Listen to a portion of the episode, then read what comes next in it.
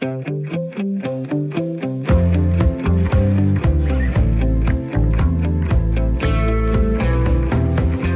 eftermiddag og velkommen til Spørg Lægen her på Radio 4. Mit navn er Michael Christensen. Jeg er praktiserende læge og din læge i radioen den næste times tid. Her i programmet vil jeg se på danskernes sygdom og sundhed og alt derimellem. Og hvis du sidder derude og har et spørgsmål til det, så er du velkommen til at skrive på mailen sl radio4.dk eller ringe og lægge en besked på telefon 70 20 04 00. Så vil jeg eller min medlæge og medvært Heidi Hedegaard gøre vores bedste for at besvare så mange spørgsmål som muligt. I dagens program skal vi ind i soveværelset og se nærmere på erektil dysfunktion eller impotens, som det også kendes som, og her er viden at hente for både mænd og kvinder. Senere skal vi snakke om Caritas Klinik, et lægetilbud til socialt udsatte, og så runder vi også øh, den nye virus abekopper, og sørger med, om vi ikke også lige får ringet til vores ven af huset, Jonas, som øh, løb maraton forleden. Så vi har en del, vi skal nå den næste time. Jeg håber, du er lige så klar som jeg, så hæng på. Når en patient træder ind i konsultationen, og jeg lukker døren bag os, så opstår der et ganske særligt rum. Et rum, hvor patienten kan føle sig tryg. Det er i hvert fald øh, hensigten. Et rum, hvor det gerne skulle være sådan, så der er fuldstændig frihed til at sige, hvad man tænker, hvad man frygter, eller får afløb for de frustrationer, man har. Et rum, hvor alt er tilladt, og hvor alt kan ske. Øh, det er mit job at skabe tillid og åbenhed. Jeg laver en del øh, konsultationer, som handler om kroniske sygdomme, og i den forbindelse snakker jeg med mine patienter om kramfaktorer. Kram som i kost, rygning, alkohol og motion. Og på det sidste har jeg diskuteret med flere af mine øh, kolleger, om ikke vi skulle tilføje sådan et, øh, et S til sidst, så det kunne blive krams. Og S kunne som sådan både stå for søvn, som også er en vigtig del af et menneskes sundhed, men det kan også være sex eller seksualitet. Og hos mange mennesker, så er jeg slet ikke i tvivl om, at seksualitet er vigtigt, og det kan opleves øh, problematisk, når sexlivet ikke fungerer. Nu er jeg mandlig læge, og når jeg snakker sex med mine mandlige patienter, så oplever jeg faktisk en ganske stor åbenhed.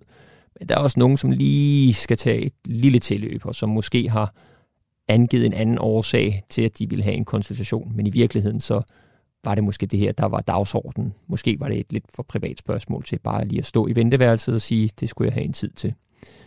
Og det kan både dreje sig om tidlig sædeovergang, men det kan også dreje sig om øh, rejsningsbesvær eller udfordringer med at holde rejsningen. For nogle mænd kan det påvirke deres selvopfattelse i forhold til, om de nu er rigtige mænd, hvis tingene ikke fungerer, som de skal, og de for eksempel ikke kan gennemføre et samleje. I den forgangne uge har jeg haft en 75-årig mand i klinikken, som ikke kan få rejsning mere overhovedet. Han har prøvet med medicin, men fik for kraftige bivirkninger af det, så han har valgt at undlade det, og er egentlig ganske afklaret med det, øh, at han ikke har noget sexliv. Heldigvis så øh, er der afklaring i forholdet, og så oplever han det faktisk ikke problematisk. Så har jeg også haft en øh, 47-årig mand, som befriende nok havde booket en tid direkte med henblik på at snakke om hans rejsning.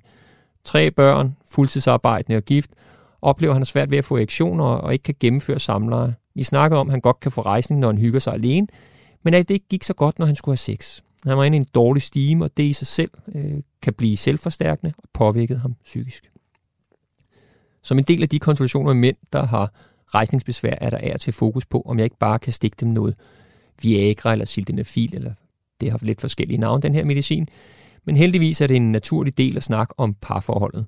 Og jeg betragter det som en super vigtig del af et menneskes sundhed, at seksualiteten fungerer. Selvom jeg selvfølgelig respekterer, at nogle er aseksuelle, eller hvor det ikke fylder så meget. Derfor har jeg i dag fokus på erektil dysfunktion, altså rejsningsbesvær og impotens. Er du kvinde, kan du måske få lidt mere forståelse for, hvad der sker i mænd, når seksualiteten opleves som en udfordring, og når man ikke føler, at seksuallivet fungerer, eller der er problemer med lysten og rejsningen. Og særligt, hvordan man sammen kan prøve at løse de udfordringer, som manden, og i forlængelse også det kvinden, oplever, når rejsningen svigter. Så kom med ind bag døren til konsultationen, eller med ind i soveværelset, når vi kigger nærmere på det. Erektil dysfunktion er en betegnelse for en manglende evne til at få rejsning af penis eller kun holde rejsningen. Den kan skyldes egentlige sygdomme, såsom overforkalkning, sukkersyge, sklerose eller andre lidelser, og det kan også skyldes følger efter operationer eller skader på underlivet. En anden vigtig faktor er alkohol og særligt rygning. En stor del af de patienter, jeg ser i min praksis, har øh, mere en psykisk årsag, hvad enten det kan være stress, depression, men også øh, udfordringer i parforholdet. Og det er nok der, jeg vil øh, lægge mit fokus i dag.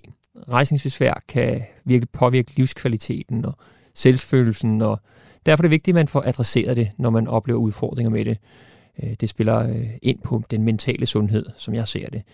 Og en af mine nøgleroller er at prøve at undgå, at der er skam involveret, og jeg oplever, at de fleste er glade for at have en dialog med mig om det. I dag vil jeg kigge nærmere på, hvad man kan gøre, hvis man oplever problemer med rejsningen eller lysten. Og til at hjælpe mig med at løfte dynen til et lidt tabuiseret emne, så har jeg allieret mig med øh, praktiserende læge Helle Trankær, og du er også overlæge på Seksologisk Klinik i Roskilde. Velkommen til, Helle. Tak skal du have. Tak. Helle, kan du ja. ikke øh, fortælle os, øh, hvordan går det med den øh, danske mand og hans øh, rejsning? Ja, rejsningsbesvær det er jo en, en af de mest almindelige seksuelle problemer hos mænd. Faktisk så har, jeg tror, over halvdelen af, af ja, mænd over 50 oplevet besvær med at enten at få rejsning eller bevare den. Øhm, nu nævnte du, at det kan være helbredsmæssige årsager, som gør, at manden har rejsningsbesvær. Det kan også være jo, øh, udover at det kan være manden, der er kommet lidt op i alderen, øh, så kan det jo også være helt yngre mænd, som kan have noget præstationsangst og derfor have svært ved at få rejsning. Øh, og supplerende så kan man sige, at altså rejsningsbesvær, det, øh, det kan handle noget om ens øh, karnerver. Man skal også have lyst at blive stimuleret for at kunne få rejsning.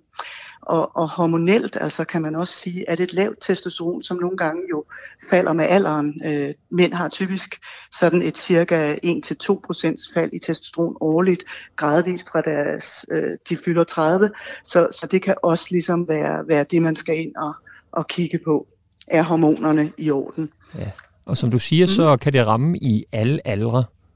Ja, og, øh, det kan det. Det er jo også det, jeg ser hos mig. Altså for eksempel, så jeg havde for nylig en, en 47-årig mand, som egentlig befriende nok, så han havde booket en, en tid hos mig, øh, som jeg også ja. øh, har snakket om tidligere her i, i programmet. Øh, tre børn fuldtidsarbejdende og gift og har svært ved at få rejsning, og, og det kører ikke rigtigt derhjemme. Hvad, hvad skal han gøre? Ja, altså hvad hedder det, øh, det er jo vigtigt, at øh, det er i hvert fald den, den måde, jeg ser det på. Øh, altså når jeg skal finde ud af, hvad man kan gøre, så skal jeg også finde ud af, hvad er årsagen. Og man taler jo om, at der kan være netop de der sådan, biologiske, psykologiske eller parforholdsmæssige eller sociale årsager til en seksuel problemstilling. så, så hvad hedder det, en ting er at kigge på, hvordan har manden det, altså sådan rent psykologisk har han stress, depression, angst, øh, er han psykisk rask altså, øh, eller skal vi ind og, og kigge på noget medicin til rejsningsbesvær, fordi at det har en biologisk årsag. Ja, og hvis vi nu snakker om, det, om den psykiske årsag, som vi måske kunne snakke lidt om, omkring ja. det her med parforholdet, ja. eller hvad der nu kunne være, øhm, ja. oplever du sådan en, en større åbenhed øh, i forhold til, at, at altså, snakker man om det? Du tænker på, om man snakker med lægen om det, for eksempel? Både med lægen, men også med hinanden om det? Ja, ja. Altså, mit indtryk er, at det er rigtig, rigtig svært altså, øh, at tale med dels sine venner om, om sådan nogle emner. Det kan måske for mange mænd være mere et spørgsmål om at snakke om præstationer, end øh, hvad hedder det, hvor svært det kan være. Øhm, og i, i forbindelse med øh, konsultation, så øh, når jeg ser en patient, så er jo den fælde, man kan komme i, det er jo, at, at øh, ingen tør sige noget af hensyn til hinanden, eller altså det, man også kunne kalde tovejs øh, tabuet. Men hvis man skal have en rigtig god samtale, er det min, øh, min erfaring, at hvis det er, at man bruger det, som man kalder plicit-modellen, altså måde at kommunikere om seksualitet på, så går det faktisk rigtig, rigtig godt. Kan du ikke lige uddybe den der Plicit-model? Ja, det kan du tro. Ja, det kan du tro, jeg vil. Altså, det drejer sig om først og fremmest, at man ligesom øh, beder om tilladelse eller lov til at tale om et seksuelt emne. Ja. Og øh, det er ligesom det, man i det er en engelsk model, øh, man kalder P'et for permission, altså at man får tilladelse til at tale om det. Man kunne for eksempel sige til manden, er det i orden, at, at, øh, at vi lige taler lidt om øh, dit samliv, fordi jeg har erfaring med, at det nogle gange øh, kan give nogle udfordringer, hvis det er, man har sukkersyge, eller sådan noget. Altså, at man får lov. Øh, og hvad hedder det? Øh, Øh, LI implicit, det står for limited information, det vil sige, altså det har jeg så også lige sagt at, at, øh, og forklaret, at jeg spørger, fordi at man ser nogle problemer hos dem, der har sukkersyge. Mm. Og så kan man også give nogle specifikke suggestions, altså nogle specifikke forslag til, hvad manden kan gøre. Mm. Og så kan man så lave intensiv, altså intensive treatment, det er IT implicit, hvor det er, at man simpelthen altså på, på øh, et lidt øh, ja, mere, hvad skal man kalde det, lægefagligt plan eller rent psykologisk, altså øh, går ind og, og giver noget terapi og noget behandling. Så hvis du nu øh, får vende tilbage til ham her, den, ja, lad os bare kalde ham den unge mand stadigvæk, øh, ja. hvis han kom til dig og sagde, jamen, øh, nu har han forklaret en historie med, at han havde havde haft noget rejsningsbesvær, og det her sexliv, det var, ja. det var gået i stå. Hvad, hvad vil du foreslå, han gik hjem og, og, og sagde? Jeg vil sige, at, at uh, indimellem så er det faktisk meget godt at lave sådan et parforholdstjek, hvor det er, at man snakker med sin partner om, hvis man har et problem, eller om man ligesom synes, at man vil gerne uh, på en eller anden måde ændre nogle ting i forhold til samlivet. Jeg tænker, at det der med at spørge sin partner om noget, det kan, det kan være svært, øh, det her med at komme, komme hjem, fordi der er netop, som, vi, som jeg også sagde før, så der, kunne der være noget skam, ikke? Øh, men det der med præstationsangsten, som du også sagde, hvordan man ja. øh, går, i, går hjem, og, fordi det, det, hvad kan man sige, manden bliver ramt på sit selvværd også, ikke? og derfor er det jo selvfølgelig en svær dialog for manden i sig selv også. Så, så det er det der med, hvordan man får prikket hul på, på dialogen, fordi reelt set er det jo sådan et, hvad kan man sige, et problem, man har sammen, måske nærmere. Ja, ja, det kan det nemlig godt være. Og der vil det jo også øh, ofte være sådan, at hvis man spørger manden, om han har problemet med rejsningen, når han er alene, og han så siger, nej, det har han faktisk ikke, så kan det jo tyde på, at han biologisk set altså fungerer, som han skal, men at der kan være noget præstationsangst eller noget, der har med øh, forholdet til partneren at gøre, der, der gør det svært for ham. For eksempel en mand, som, som øh, altså et par, hvor at de fertilitetsbehandling, øh, der kan sex ligesom blive til pligt frem for lyst, øh, sådan så at rejsningen kan svigte. Eller hvis man for eksempel snakker med et par, hvor at øh, det måske øh, mere er kvinden, der ønsker at øh, blive gravid, end manden, der mm. ønsker en graviditet, så kan det også ligesom påvirke rejsningsevnen. Jamen Helle, det vi øh, snakker om, det er, hvordan man involverer sin partner. Hvad, hvad går ham her, den øh, manden her hjem, konkret og siger til sin, øh, til sin kone eller kæreste? Hvad, hvad skal han gøre? Mm. Altså det, der jo er vigtigt, synes jeg først og fremmest, det er, at oplever manden et problem i forhold til seksualitet, så øh, er det jo bedst at, at øh, få det sagt åben og ærligt til sin partner, så snart som det overhovedet er muligt.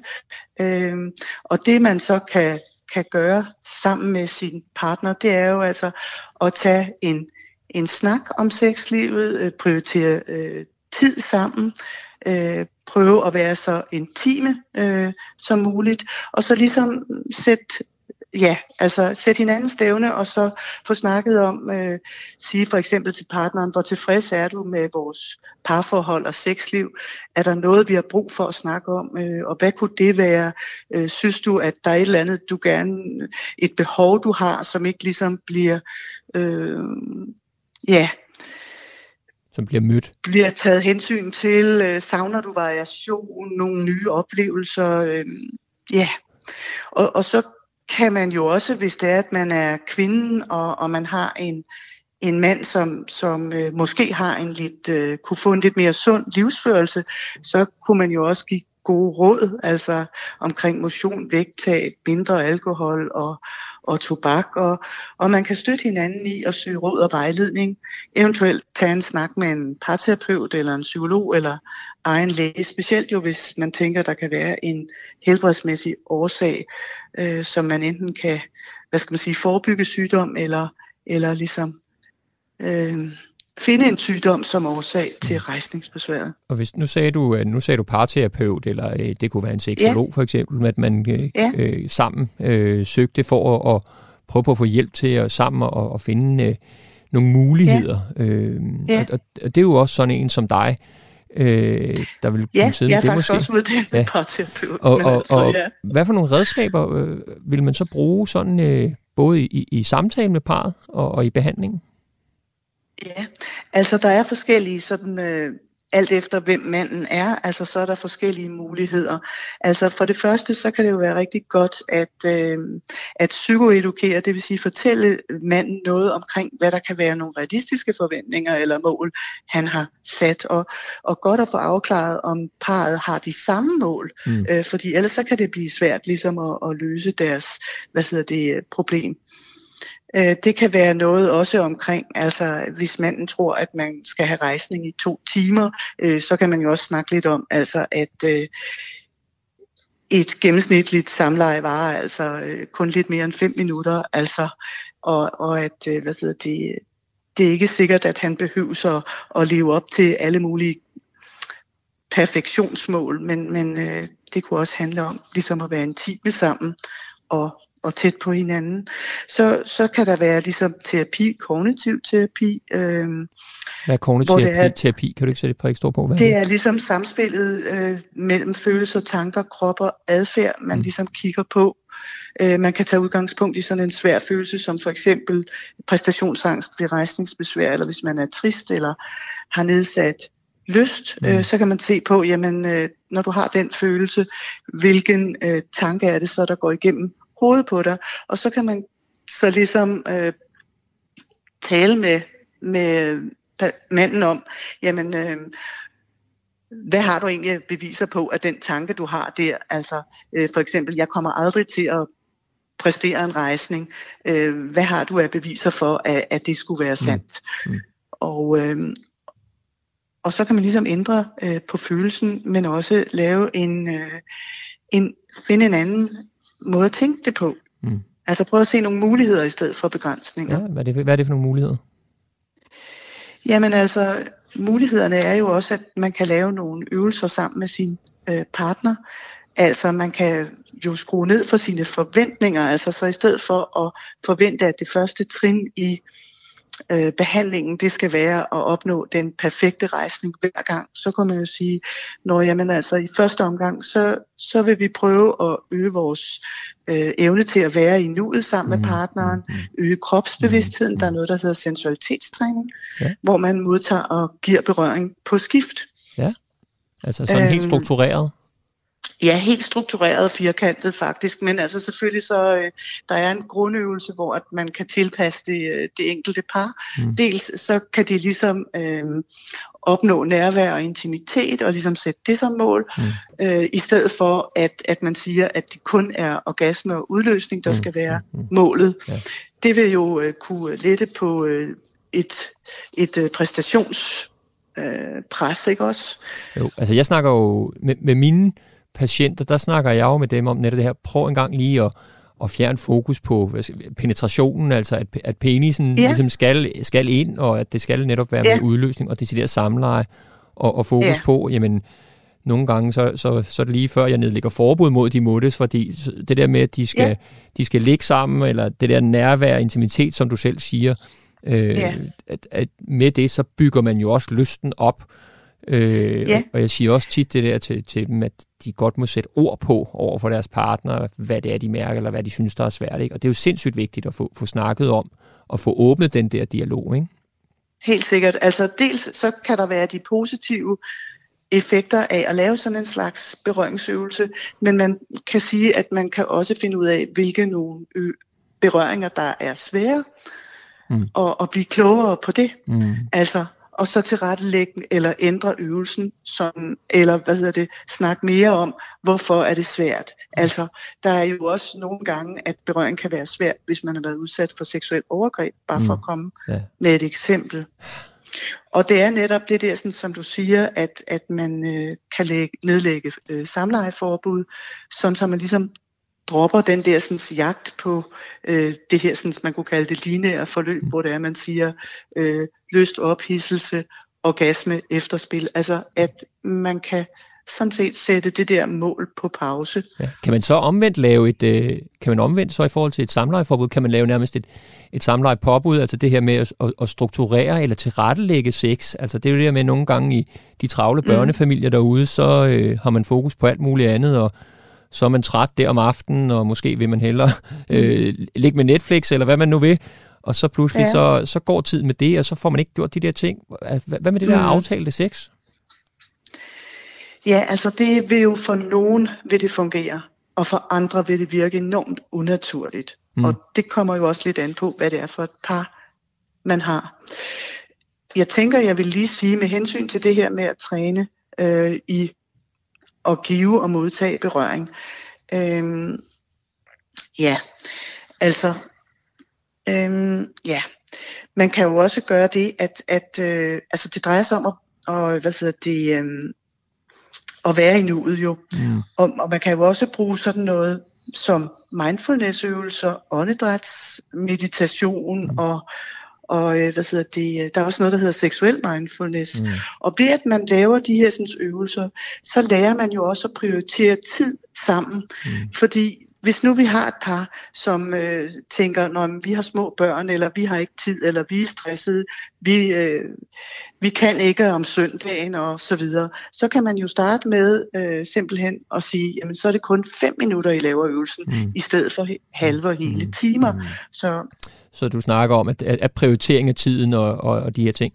Øh, for ja, altså man kan øve sig i at, at sætte hvad hedder det, øh, handling på de ord eller aftaler, man laver med hinanden. Mm. Øh, det var nogle af de her, de, øh, de mere psykologiske værktøjer. Øh, ja. Jeg tror, vi sådan så småt begynder ja. at skulle runde af, men jeg tænker, jeg godt lige tænke mig, hvad med medicin? Er, er det en løsning? Øh... Det er det også. Vi, vi mangler faktisk også lige at, at nævne bækkenbundsøvelser, knibeøvelser. Ja, altså du tænker på det med, kan man, kan man træne sin rejsning? Det, det kan man jo faktisk godt. Altså, hvad hedder det? Øh, og der er også nogle mænd, som spænder så meget i bækkenbundsmuskulaturen, at øh, det nærmest altså kompromitterer blodforsyningen, sådan så at i det øjeblik, de lærer at slappe af og, og hvad hedder det, ikke spænder så meget, så kan de lettere få rejsning. Ja. Og hvad med, hvad med medicinen? Medicin, ja, der er jo... Øh, medicin, der er jo forskellige slags medicin. Der er mm. dem, der hedder PD5-hæmmere, mm.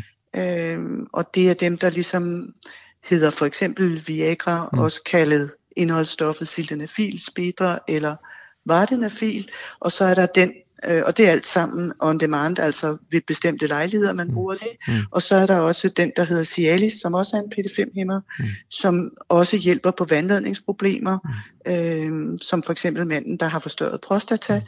eller det kunne være en mand, der er opereret øh, for prostatacancer, eller som har sukkersyge. Mm. Det er ligesom det skal være en individuel opskrift, alt efter hvilken gør det, det, no- gør det nogle gange også til at løse den her psykologiske, hvad skal man sige, indre konflikt eller parkonflikt? Det er, altså, ja, nogle altså, gange det, kan man give eksempel... dem sådan en, en, en, sådan en baghåndspille, så man har det til at starte op på, så man lige får brudt den der onde cirkel også, ikke? Ja, altså hvad, man kan kalde det off-label brug. Altså mm. hvis du for eksempel har en mand, som øh, har, det kunne være en, der har meget få seksuelle erfaringer, mm. en der er meget, meget nervøs for at skulle have samleje første gang. Mm. Øhm, det, øh, der, der kan man jo gøre mm. det, at man siger, okay, nu prøver du en, en pille, og mm. så øh, hvad hedder det, oplever du en succes, mm. og så hvad hedder det, skal man jo også passe på, at man ikke øh, bliver psykisk afhængig af, at der skal mm. være en pille.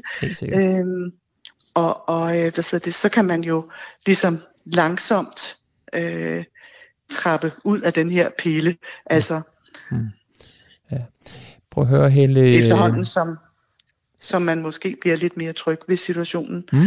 Der findes også andre slags medicin, jo. Det, der hmm. hedder alprostadil. Og det, der er fordelen ved det, det er, at øh, der kan i, i, til forskel fra Viagra og de andre, jeg nævnte før, ja. jamen altså, så, øh, så hvis man skal have gavn af dem, jamen altså, så, så skal man både have lyst og normal testosteron og ja. stimuleres, mens alprostadil, der er der ikke noget krav om, om de ting. Nej. Helle, øh, det var rigtig spændende at gennemgå, hvad man øh, som mænd og som par kan gøre, hvis man har ja. udfordringer med rejsningen og, og lysten. Jeg håber, vi, vi sammen har fået givet nogle brugbare tips, så, øh, så lørdagen bliver mere ja. spændende, eller øh, måske bliver det. Ja. Helle øh, Trankær, ja. øh, klinisk seksolog og øh, læge. Tak fordi du var med. Det var en fornøjelse. Tak for nu. Ja, så er det vist heller ikke gået nogens næse forbi, at øh, abekopper er kommet til Danmark. Men øh, hvad skal vi vide om denne for os nye virus? Øh, det spørger nu øh, Bolette Søborg fra øh, Sundhedsstyrelsen. Du er enhedschef fra Sundhedsstyrelsen, øh, Bolette. Øh, velkommen til. Tak skal du have. Bolette, hvad er, hvad er symptomerne på abekopper? Abekopper viser sig først med sådan almen sygdomsfølelse. At man får øh, lidt feber og sådan alment ubehag. Og så efterfølgende, der får man de karakteristiske blære. Og det er altså sådan et udslæt, som øh, først starter med nogle røde pletter, og så bliver det til nogle blære, der minder om dem, man kender fra skuldkopper. Og hvordan er det nu med de symptomer? Fordi det lyder jo som lidt almindelige sådan noget forkølelses, luftvejs, øh, symptomer. Hvordan, hvordan kan man sige i starten? Ved man, om man har covid, influenza eller abekopper?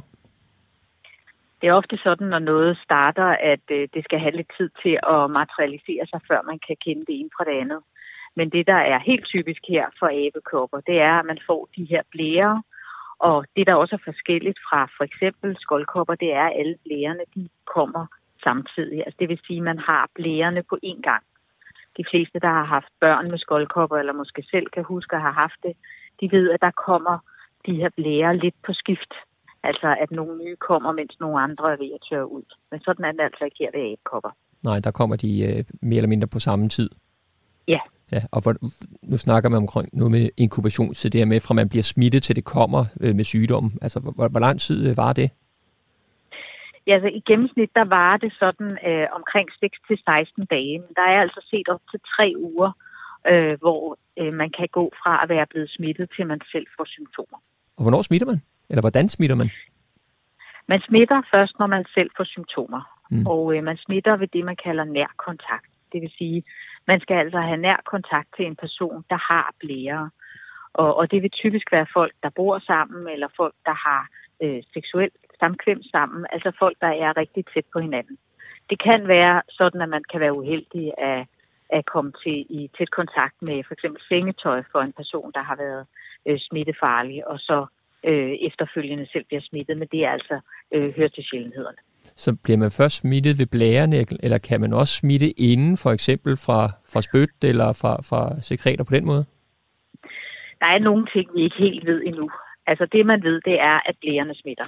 Og man kan faktisk også godt have dem i munden. Så, så man kan altså også godt smitte fra munden ved blære. Og man kan smitte lige før man får blærene. Det ved man faktisk ikke endnu. Men det er selvfølgelig noget af det, der bliver øh, kigget rigtig grundigt på. Ja, og så øh, nu, nu er det jo en lille smule øh, atypisk, at vi har det i, i Danmark eller Europa, fordi det er jo en, der er mest udbredt i, i Afrika. Typisk så smitter den jo fra dyr til mennesker. Hvordan kan det være, at vi står i den situation, vi gør nu? Det kan man nok ikke helt svare på, men der er nok nogle øh, gode øh, hypoteser. Altså det er fuldstændig rigtigt. Det er jo en sygdom, der er kendt og har været kendt i hvert fald i 50 år og findes i Central- og Vestafrika.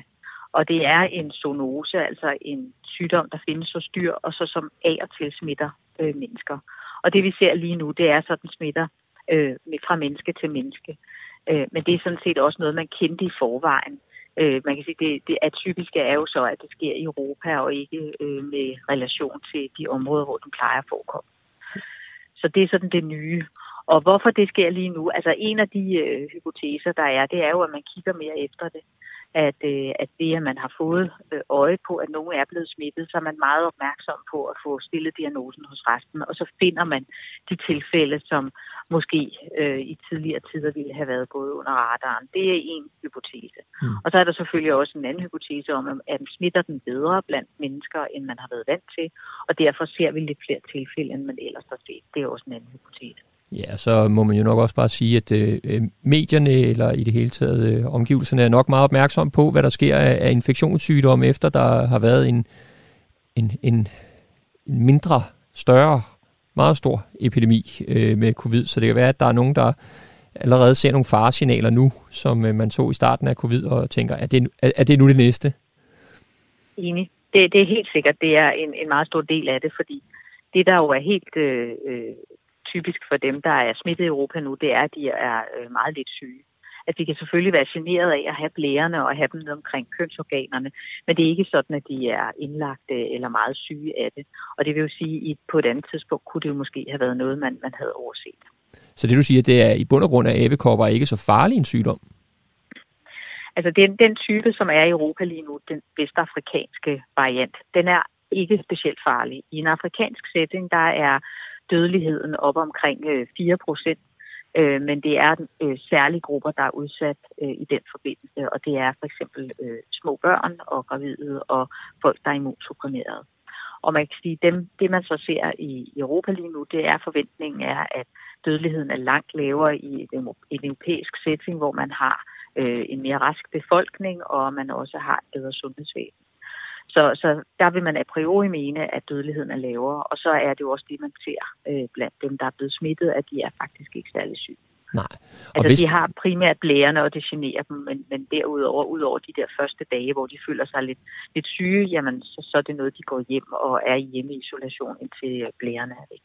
Og på den måde siger du jo også, at netop det er en, en, en virus, som man ligesom skal klire selv, og hvor der som regel ikke er behov for behandling. Findes der noget, noget behandling, hvis, øh, hvis man bliver ildestet, eller man får en slem omgang af det? Ja, det gør der. Øh, det er jo sådan, at øh, som, som også er kendt på Afrika, hvis man er for eksempel immunsupprimeret, jamen så, så kan man få det værre. Og der er altså behandlinger, som, som Danmark lige nu forsøger at, at skaffe hjem. Det er sådan det, vi kalder antiviral middel, mm. som, øh, som man kan give til, til folk, som er blevet smittet. Og så er det jo også øh, sådan, at man som person, der er nær kontakt til en smittet, kan øh, blive vaccineret for dermed at hindre, at man eventuelt skulle få et alvorligt forløb. Øh, og, det, og de vacciner er, er kommet til Danmark og, og kan så gives til, til dem, som er nær kontakt. Og som du siger, det er nærkontakterne, der skal vaccineres. Det er ikke fordi, man er ved at udrulle et øh, større vaccineprogram Nej. til alle danskere? Det er korrekt. Og hvordan er det så, øh, de der øh, abekopper eller kopperne, hvor giver de øh, varer ar på, på kroppen, når man har haft den? Det er der ikke sådan øh, den store, det er ikke noget af det, jeg har, har set mest om, men det vil jeg tro. Altså kopper generelt kan jo give ar, så det vil være noget af det, man, man kan sige er, er generne ved æbekopper, det er, at, at de kan efterlade ar. Og øh, indtil videre, så vidt jeg ved, så er der to tilfælde i Danmark af æbekopper, det korrekt? Det er korrekt. Ja, og øh, det du også siger, det er jo, at vi er ret gode til at overvåge og holde øje med, hvad der sker ude i samfundet, så øh, det lyder indtil videre som om, at det går øh, fredeligt, og, og, og vi øh, ikke behøver at være øh, bekymret lige nu i hvert fald. Det, det er korrekt, og, og de begge de smittede, vi har, de, de har været ude at rejse, så der er ikke sådan tegn på en, en stor smittespredning i Danmark. Nej. Bolette Søborg, øh, enhedschef fra Sundhedsstyrelsen. Øh, tak fordi du ville være med til øh, den her lille bid om abekopper, som har fået øget bevågenhed, men som indtil videre ser ud til, og det håber vi også, at der ikke kommer yderligere omkring. Ja, du er så velkommen. Tak for det. Ja, farvel. Tak for det, Bolette. Velkommen. God dag. Tak for det. Hej. Hej. Var det okay? Ja, det er super fint.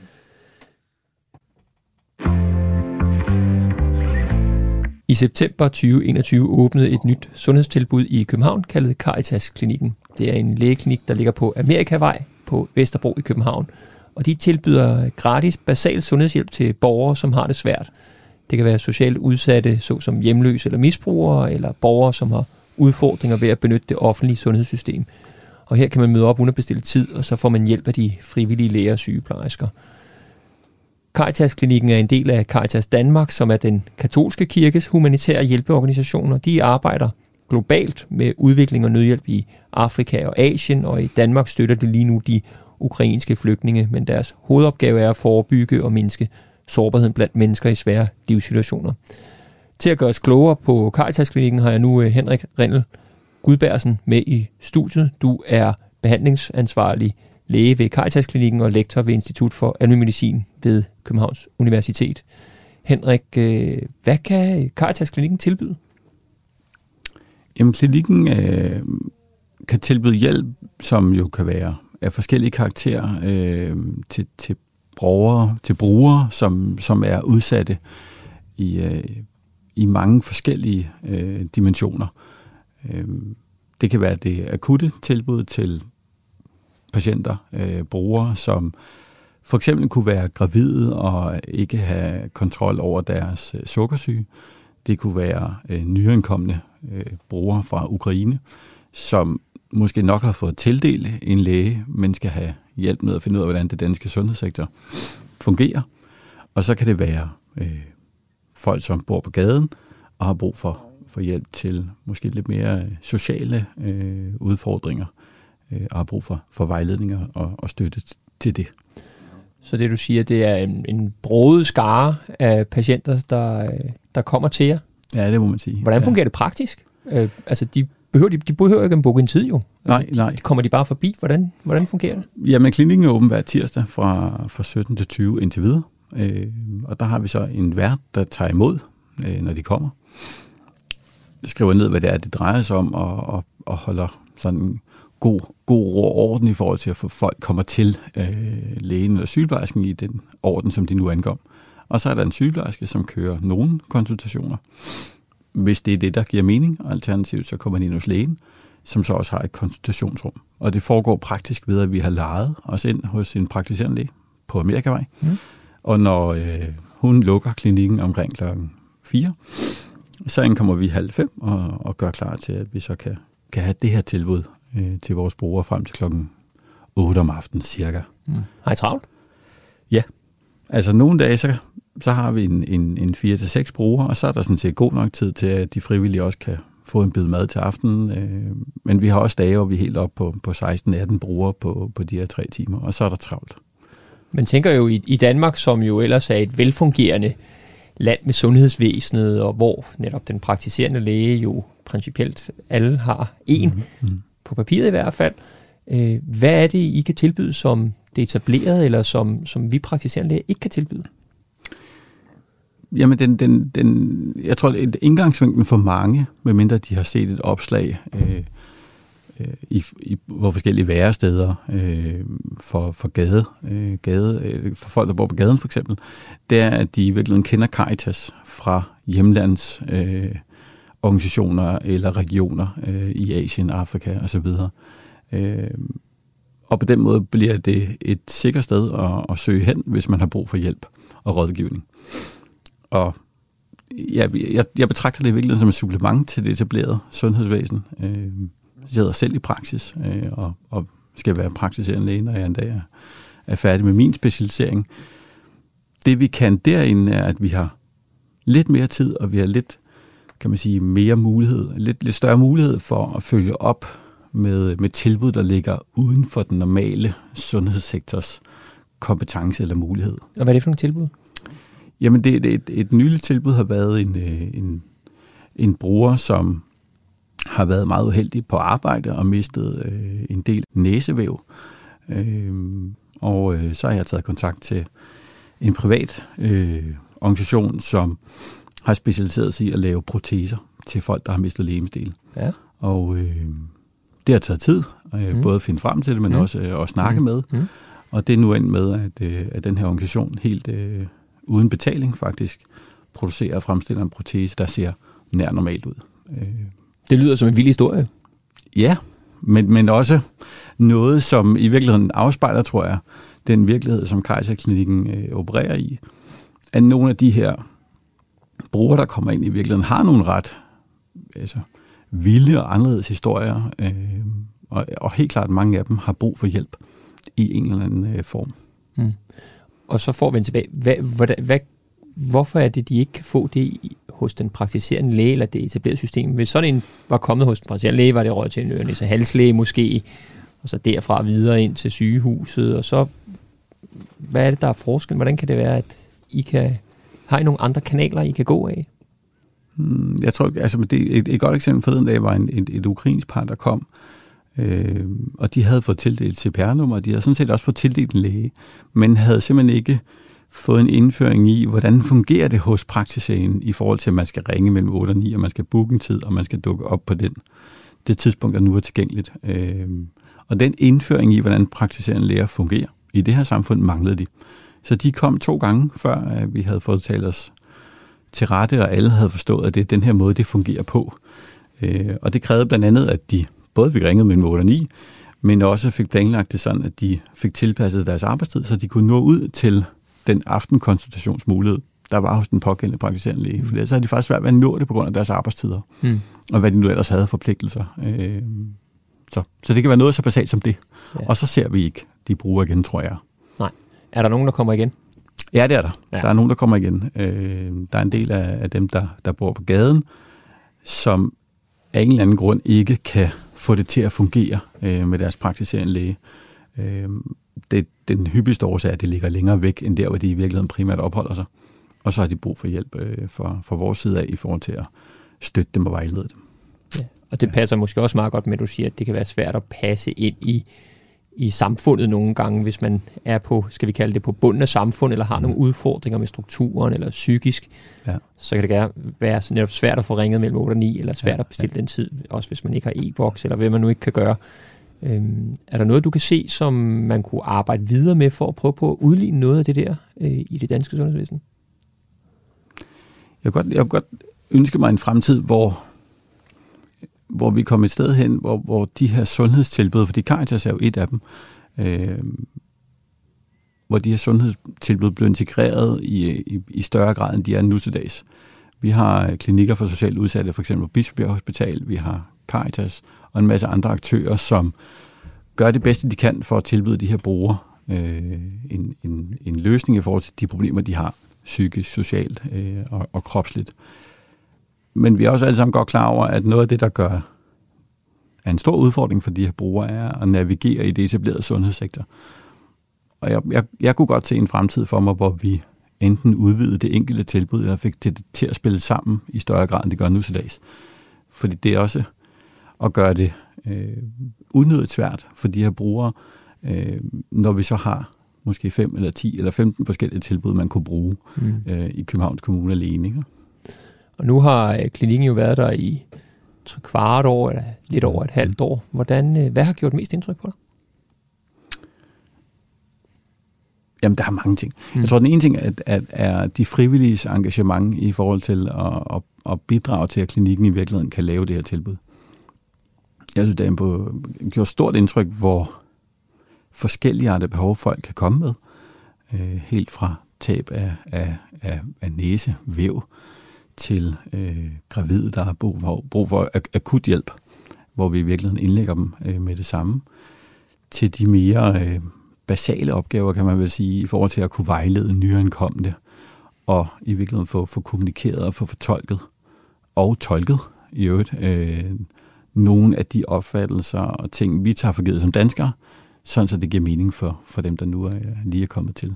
Nu sidder jeg som praktiserende læge også jo, og, og det her med tolke, når du lige nævner det. Hvordan får man lige stablet sådan en eller anden øh, tolk på benene med kort øh, notits? Jamen, det kan man sige, det er de frivillige igen. Øh, nogen har jo selv sprogkundskaber og kan oversætte fra et, lad os sige, østeuropæisk øh, sprog til engelsk for eksempel, og så kan jeg også følge med. Øh, Jeg kan ikke så mange andre sprog, øh, flydende i hvert fald. Og så har vi et, et, et netværk af tolke, som vi kan ringe op til, øh, og i virkeligheden afbryde midt under deres aftensmad, eller putning af børn, eller hvad det nu måtte være. Mm. Øh, Så igen, det her netværk af frivillige, som, som bidrager og gør en forskel, er, er helt fantastisk. Mm. For så får jeg simpelthen adgang for eksempel til at afbryde en under aftensmaden, der så i 10-15 minutter hjælper mig med at forstå, hvad det er, brugerne har af, af udfordringer. Og når du nu er oppe i klinikken der den øh, Mm. aften, hvis vi skal kalde det det, hvad har du af muligheder? Er det også med operationer? Er det udskrivelse af medicin? Altså som jeg siger, det her med nogle gange, når man er der, hvor man er i, med de udfordringer, der kan være, øh, så tænker jeg, at der kan også være behov for smertestillende misbrug eller mm. Nogle forskellige ting. Hvordan håndterer du i, i, i det? Jamen lige nu har vi, øh, vi har et, et ydernummer, som gør, at vi har mulighed for både at journalføre ind i de systemer, som alle andre praktiserende læger bruger. Vi har mulighed for at tage blodprøver og sende dem til analyse og få svar. Og så har vi øh, noget medicin, vi kan udlevere fra praksis af, men vi, har, vi kan også sende recepter øh, til de her brugere. Og i enkelte tilfælde, øh, hvis vi tænker, at det er det, der er behov for, så, øh, så kan vi også finde på at, at støtte brugerne med medicin, som, som vi betaler for. Og som oftest er det en overgangsfase, hvor der skal en eller anden akut eller semi-akut hjælp til, og så kommer brugerne videre for i virkeligheden ordne medicinen senere hen via deres egen læge. Ja, fordi nu nævner du selv det med, at I måske kan udlevere noget medicin. Jeg tænker, der kan være nogle økonomiske begrænsninger, mm. Der kan være nogle sociale og psykiske begrænsninger. Ja. Det, det kan vel også være svært at stå med nogen, som kan være svært at hjælpe. Ja, meget. Øh, jeg synes, det, det er meget genkendeligt i virkeligheden i, i, i arbejdet som, som læge til daglig i hvert fald, at der er jo patienter, brugere, vi ikke kan hjælpe. Øh, dimensionen, kan man sige, det, det, det ekstra, der kommer på i forhold til de her brugere, er jo som oftest, at de har været igennem en, en historie, der ligger uden for, hvad vi normalt ser i Danmark. Øh, psykisk, socialt. Øh, det kan være svært at håndtere, men, øh, men vi, vi, vi snakker om det internt i, i klinikken, øh, samler op på brugerne, øh, kan man sige input tilbage til os, og de frivillige oplevelser øh, en gang i kvartalet øh, med møder. Øh, og alt i alt synes jeg virkelig, det går godt. Øh, sådan i forhold til at, at kunne kapere det også. Mm. Øh, man kan sige, de frivillige er jo indstillet på det allerede ved ankomst, de ved. Sådan har et billede af, hvad det egentlig er, øh, vi ser af brugere, øh, og så har vi løbende snak om det øh, efterfølgende. Nu, nu er det jo et tilbud, der er blevet etableret på Vesterbro. Mm. Er det noget, du vil kunne se øh, bredes ud i Danmark? Helt, altså, det, det, det vil være min overbevisning, at, at der vil være brug for det andre steder også. Øh, jeg synes, det, det, det taler tydeligt øh, for sig, det her med, at vi er gået fra måske 1, 2, 3, 4 brugere øh, til start ved opstartstidspunktet, og allerede nu ser vi jævnligt over 10 brugere øh, på de her tre timer. Øh, og det er også en diskussion, vi har øh, internt i organisationen, om vi nu skulle udvide for eksempel med at have to læger eller to sygeplejersker på en aften, eller i virkeligheden have flere åbningsdage. Ja, for det er jo det næste, som du selv siger, når der kommer mere tryk på, og når ja. Det breder sig ud med word of mouth, altså det med, det, ja. det, det breder sig med, med, så tænker jeg, der kommer mere pres på, så gør det vel også sværere at skulle sige nej til nogen, eller mm. altså, hvordan, kan man det?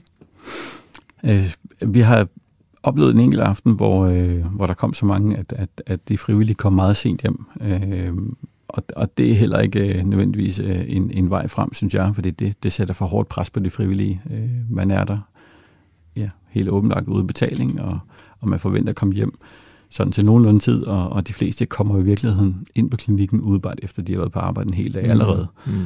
Øh, så det er, en, det er en fin balance øh, at sørge for, at vi kan se dem, der nu har behov for det, og samtidig sikre, at, øh, at de frivillige kan komme hjem. Så øh, ja, som sagt, det er, en, det er en løbende diskussion om, hvad vi gør som det næste, fordi behovet ser ud til at vokse. Mm. Øh. Og så, det kan nogle gange være det med, at når man åbner op for noget, at der viser sig, et behov, så kan det nogle gange skabe også noget mm. videre flow, så netop der kommer et tryk på. Hvordan er det så i forhold til det her med uligheden, eller de her mennesker, der har brug for hjælp? Er det noget, vi generelt kan, kan lære af det i forhold til ude i samfundet? jeg tænker, en af de ting, vi, vi, vi, vi kunne lære meget af, det, det er den her forestilling, vi har om, at, at, at sundhedsvæsenet allerede nu kan tilbyde noget til alle. Øh, og at vi, vi har en anden idé om, eller vores, vores fantasi er begrænset af, hvad man tror, der kan foregå for mennesker, som har været uheldige eller været udsat for specifikke ting. Øh, og, og erfaringen derindefra er, at det, det, det, altså virkeligheden går langt forbi, hvad jeg egentlig kunne forestille sig, at man kunne komme med af problemer. Øh, så på den måde er, er det, det er overraskende, og det, det er givende at være derinde. Øh, og erfaringen indtil videre, synes jeg, er, at det, det, det er bestemt noget, som, som vi skal blive ved med, og det har, det har sig, i hvert fald i min optik, at være relevant med de mennesker øh, og de brugere, der kommer ind nu med forskellige behov. Jeg tænker også, altså det jeg ser, det er jo det at være læge, man får jo del i nogle historier, som man jo som overgår ens øh, fantasi, som du selv ja. siger. Og netop når man er øh, det, hvor man er udfordret både psykisk og økonomisk og socialt, altså, så er der jo nogle, nogle vilde historier imellem folk, der lever nogle ja. liv, som man slet ikke kan kapere, når man sidder derhjemme på, på sin terrasse en, ja. en solrig søndag eftermiddag, eller hvad det nu er, og drikker den der kop kaffe. Mm. Ikke? Altså, der er nogle mennesker, der har det virkelig svært og helt ja. anderledes. Ikke? Ja.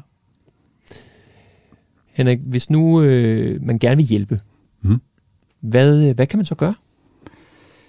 Jamen, hvis man har interesse for at være frivillig, mm. er det jo en mulighed i virkeligheden mm. at melde sig, sæt, melde sig, melde sig til øh, til klinikkens øh, korps af frivillige. Og, og, og som du sagde, der, der er sygeplejersker, og der er læger, øh, men vi har også værter, øh, som for eksempel kunne være folk, der arbejder til daglig som psykologer, eller tidligere har været sygeplejersker og nu er blevet pensionister, eller noget helt tredje. Mm.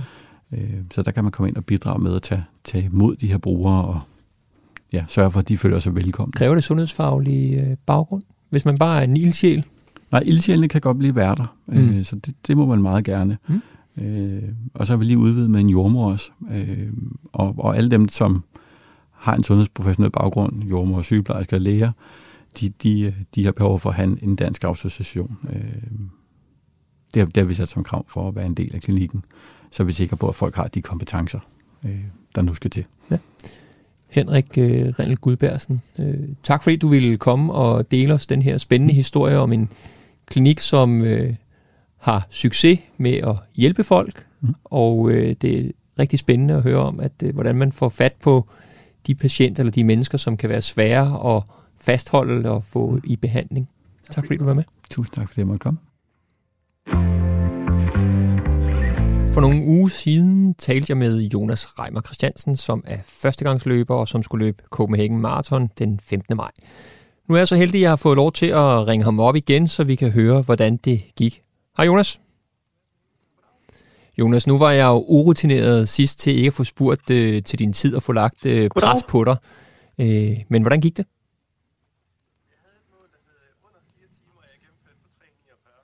Ah, det var fantastisk. Jeg havde et mål, der hed under 4 timer, og jeg gennemførte på 3.49. Så jeg var en glad mand, da jeg kom i mål. Det gik faktisk rigtig godt. Øh, jeg havde læst lidt på nettet omkring, hvordan man sådan forbereder sig bedst muligt med en masse kulhydrater. Så du og en masse, en masse pasta ind dagen før? Det, øh, det gjorde bare, at jeg faktisk ikke mødte muren, følte jeg i hvert fald selv, som, øh, som jeg har hørt, man kan gøre. Ja, cirka en tre dage før, der begyndte jeg at spise lidt mere pasta og så videre, og så bare en masse vand, og så stoppede jeg sådan en time før løbet med at, at indtage noget, Fedt. så intro jeg... Hvad med, vi snakkede jo lidt omkring løbeskader sidst, og du snakkede det, lidt omkring det dit bare, venstre lår. Øh, hvordan havde det det igennem øh, løbet? Var der noget der?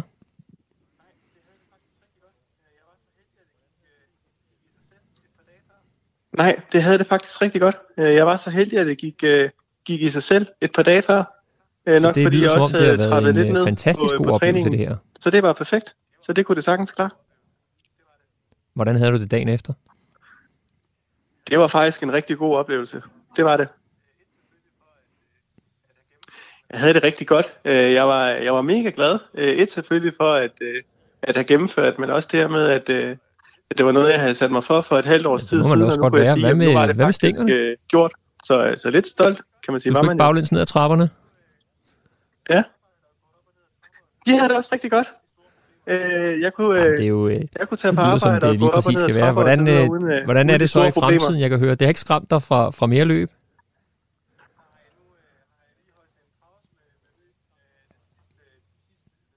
Nej, nu øh, har jeg lige holdt en pause med, med løb øh, den, sidste, de sidste, den sidste uges tid. Øh, fordi som jeg sagde tidligere, Nej, så havde vi en lille ny på vej. Så øh, vi er faktisk ude på barselsgangen nu. Han er lige blevet født her i torsdags. Så øh, jo tak. Så, øh, så lige nu ja, så, så handler lige nu, det bare om at være til det. Løb og maratonløb er lagt nogle, lidt på øh, afstand, og øh, du får lov til at nyde øh, nuet med, med jeres øh, nyfødte.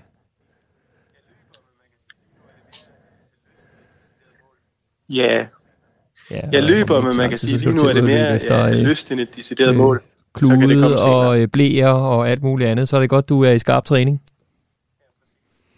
Vil du være, Jonas, øh, tak fordi du ville øh, deltage, og vi kunne få en øh, tilbagevend ja, på, på dit løb. Først og fremmest tillykke selvfølgelig med dit Copenhagen Marathon, men endnu mere tillykke med din, din nyfødte. Det er godt. Ha' det godt, Jonas. Tak for det. Det er godt. Tak. Lige måde. Det var alt, hvad vi nåede for i dag. Jeg håber, du lærte lidt om, hvorfor mænd kan opleve impotens, og hvilke muligheder man har for at have et aktivt sexliv. Så håber jeg også, du blev klogere på Caritas Klinik og blev beroliget lidt i forhold til abekopperne. Tak til Helle Trankær, Henrik Rindel Guldbærsen, Bolette Søborg, Jonas Reimer Christiansen, der deltog. Mit navn er Michael Christensen. Spørg lægen er tilbage i din radio næste lørdag. Husk, at du kan sende spørgsmål eller kommentar til sl radio4.dk eller ringe på 70 20 0400 og lægge et spørgsmål på telefonsvaren. Marie Glud produceret, og Oliver Breum er redaktør. Vi lyttes ved. thank you